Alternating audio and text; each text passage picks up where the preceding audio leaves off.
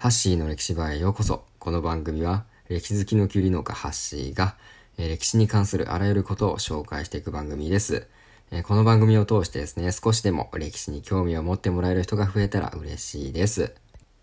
今日はですね、誰もが一度は学校の授業で耳にしたことのある平家物語が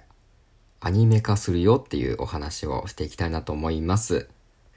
まあ、平家物語といえば、平安時代末期の武士の台頭を描いた物語。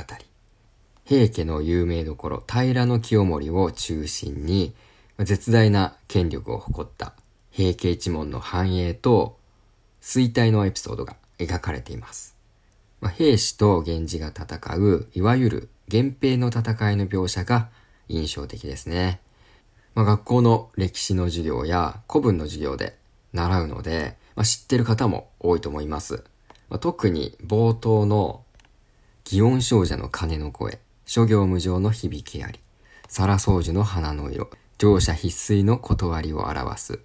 という文章を暗記したっていう方もいるんじゃないでしょうか。僕自身もですね、えー中学時代、古文の授業でこれ暗記して、まあ、先生の前で発表していたっていう記憶がありますね。まあ、そんな平家物語がですね、来年の1月からフジテレビ系列でアニメ化されるんです。まあ、ちなみに FOD、フジテレビオンデマンドっていうサービスですね。そちらではもうすでに9月15日から先行配信されてるみたいですね。で、あの番組のホームページがもうすでにありまして、PV を見ることができたので、まあ実際に僕見てみました。映像もとても綺麗だし、なかなか楽しみな作品だなと思いました。で、その番組のあらすじをざっくり紹介しますと、800年の時を超える祈りの物語。平安末期、平家一門は、権力、武力、財力、あらゆる面で映画を極めようとしていた。亡者が見える目を持つ男、平重盛は、先が見える目を持つ琵琶法師の少女、琵琶に出会い、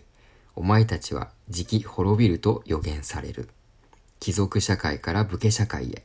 日本が歴史的転換を果たす激動の15年が幕を開けると。まあそんな感じなんですけど、まあ、平家物語には、平清盛や源頼朝、源義経、木曽義仲、あと古文の授業でも習った扇の的のエピソードで有名な那須の与一といった、まあ、魅力的な人物やエピソードが盛りだくさんなんで、